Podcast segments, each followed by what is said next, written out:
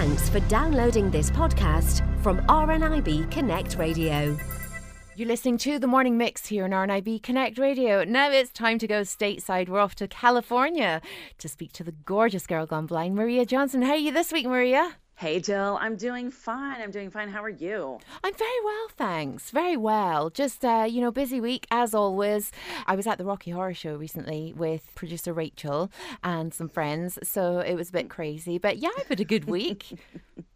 I can only imagine. Rocky Horror Picture Show, boy, that brings back a lot of memories for me too. Oh my goodness. Well, you'll see the pictures on our Twitter page. We actually put a picture up on RNIB Connect Radio's Twitter page, and you'll see it on my personal Facebook as well. So Anyway, listen, it's great to have you on the program today.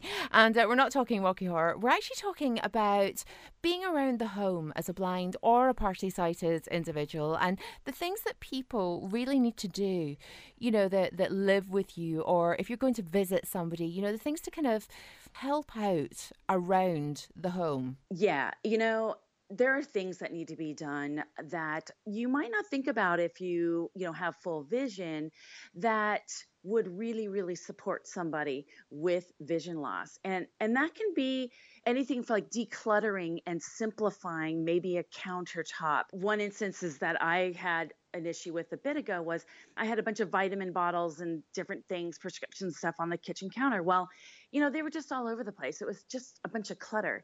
So what I did is I got a cute little basket and I organized them into this basket. And then I put it kind of in a corner where it was a little bit out of the way. So again, I decluttered and I organized it. You know, it's just simple things like that. Bathroom countertops. Again, the more simple, the better. Wouldn't you agree, Jill? Without a doubt, Maria. And I know that it's going to be slightly different for us, you know, with regards to you being partially sighted and me being completely blind. I mean, there's different things that people need to sort of keep in mind for both of us. God help them if, they had both of us round for dinner at the same time. But, but, you know, there are things, like you say, we can do for ourselves as well. You know, I think it's one of those things that in the house, I've even cut back on things like ornaments now, and too many kind of things sitting on top of my fireplace, or too many things sitting on tables, because see the clutter for the likes of dusting or looking for things, it drives me mental. So I have simplified my house as well. It's not to say that, you know, I'm living in a minimalistic house. It's still very cozy and comfy, but I think there are things you can do just to make your life a little bit easier. And who wants to do more housework than they have to, Maria? Let's face it. So true. Well, and I agree. It is going to be a little bit different between you and I because of the different amount of vision we both have.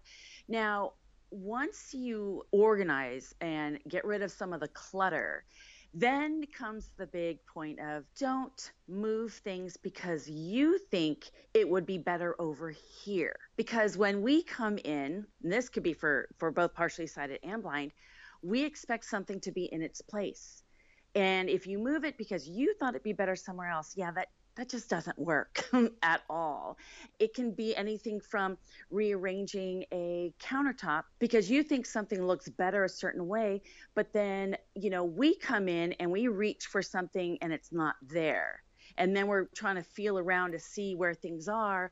It's just frustrating. It just really is frustrating and can be upsetting that somebody has kind of upset the organization, if you will, of items. So don't move things. Wouldn't you agree on that one too, Jill? Oh, Maria, honestly, do you know, I remember having friends round for dinner, and at the end of the night, you know, I was clearing the table and this friend of mine helped me and put something up near where I kind of have my coffee jar, but moved the coffee jar, but she moved it so close to the edge that I ended up knocking it over. It smashed. It was a glass jar that smashed onto my kitchen floor. Now, it happened to be the next day, so I was on my own and I was left to just clear up all these coffee granules, the glass, everything.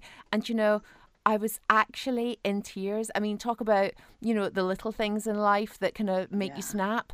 You know, I can go through major illness, deal with, you know, grief and all that kind of stuff. The minute it comes to, you know, dropping a jar of coffee, I am a complete and utter basket case. That really upset me, and it frustrated me, because I thought, if I could see, this wouldn't have happened. And, you know, I don't usually think that way. But it's at times like that, when you're on your hands and knees and you're getting glass in your knees and glass in your fingers and there's nobody there to help you pick it up, that it just becomes a real nightmare. Yeah, absolutely. I have, just last week, for some reason, it was all about spilling my coffee. Like, literally, I did it probably 4 times. And I would knock it over almost in the same place on the counter. And it would go under things, the blender and the coffee maker, and all under. So you have to move everything to really clean it up. And I must have done it, like I said, 3 or 4 times. And I thought, what is there a full moon? What is going on? And I learned my lesson the first time? No. Second? No. Third? No. Finally, I'm like, just don't put your coffee right there. Cause obviously it's kind of a more of my workspace, if you will, on the countertop. And I just don't think that way. You know, it's been, you know, a little over 4 years. I just don't think that way sometimes for myself, that it's going to be a problem. And yeah, I have been extremely upset because I'm angry at myself. I am angry at, you know, the vision loss. And I'm angry that I wasted coffee. I mean, let's be real. That's the real problem. It's funny you say that, because the other day, I remember I had this bottle of water. I'm really trying to drink more water, Maria, and it's hellish. But I had this open bottle of water, and I was going to snap the cap back on it. And I thought, oh, no, it'll be fine. I'm not going to knock it over because I've put it there and I know where it is. Completely forgot, knocked it over within about 30 seconds. And you know something? I just wanted to get up and walk out my front door and keep walking, because I thought, you know, why didn't I just close the cap? I really was so angry at myself.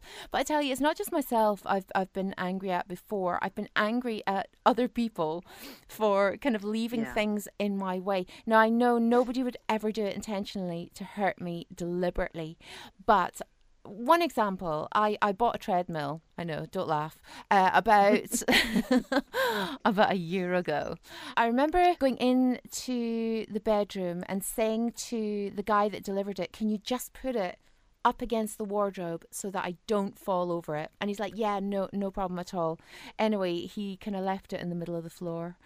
I went in later, forgetting it was there and not even thinking that it would be in the middle of the room, tripped over it, catapulted my head off the end of the footboard, which is wooden, and bust my eyebrow open. Oh, my gosh. I was in so much agony and really upset, because if anything, it was the shock of not realizing it was there, because I genuinely thought it was up against my wardrobe. So, you know, there are things like that you've got to be really careful with. Yeah. And, you know, you're going full speed. It's not like you're even slowing down because you know the treadmill's there. You're walking full speed.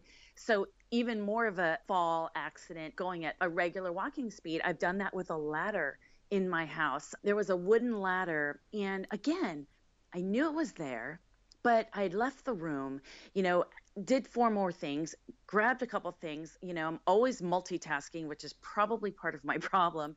And I literally just ran right into the ladder, fell, you know, I just had knee surgery. So I was, talk about excruciating. Yeah.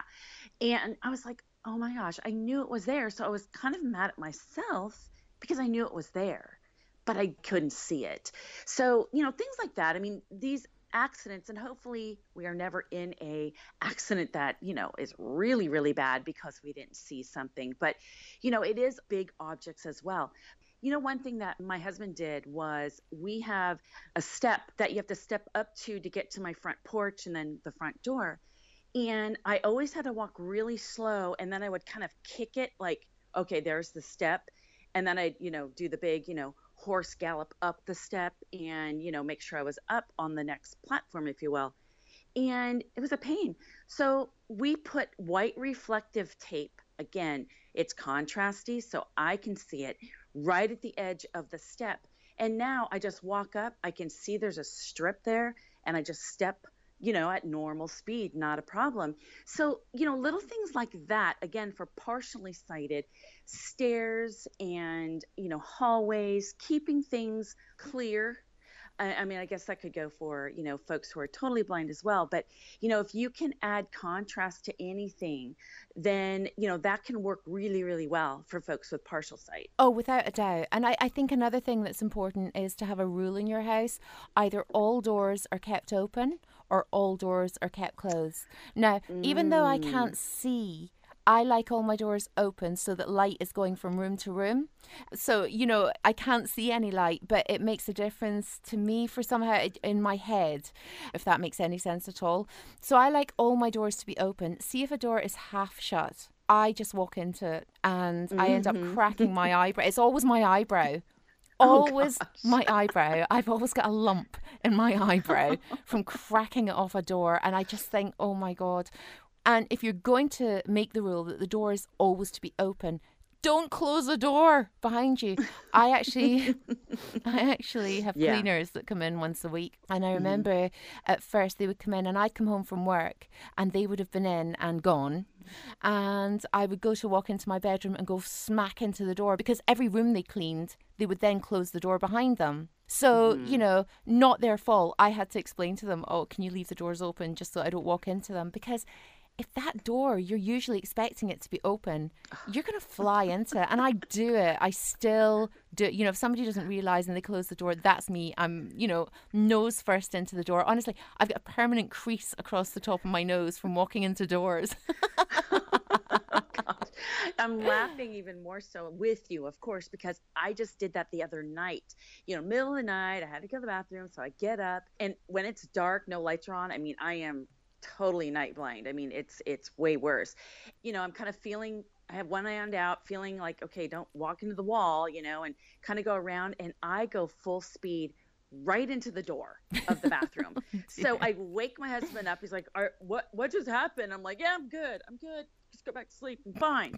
But I mean, it's a pretty loud noise when you walk right into a door. It's, you know, inside I'm cussing myself. And then you go to sit down and somebody didn't put the toilet seat down, you know, it's all up. Oh, and that's always a pleasure. Fall in. Oh my gosh, seriously. Right? So it was a double the other night. I was like fuming by the time. But you know, it's not just the fact that you really fall in. It's the fact that you sit down and it's freezing cold because it's the middle of the night.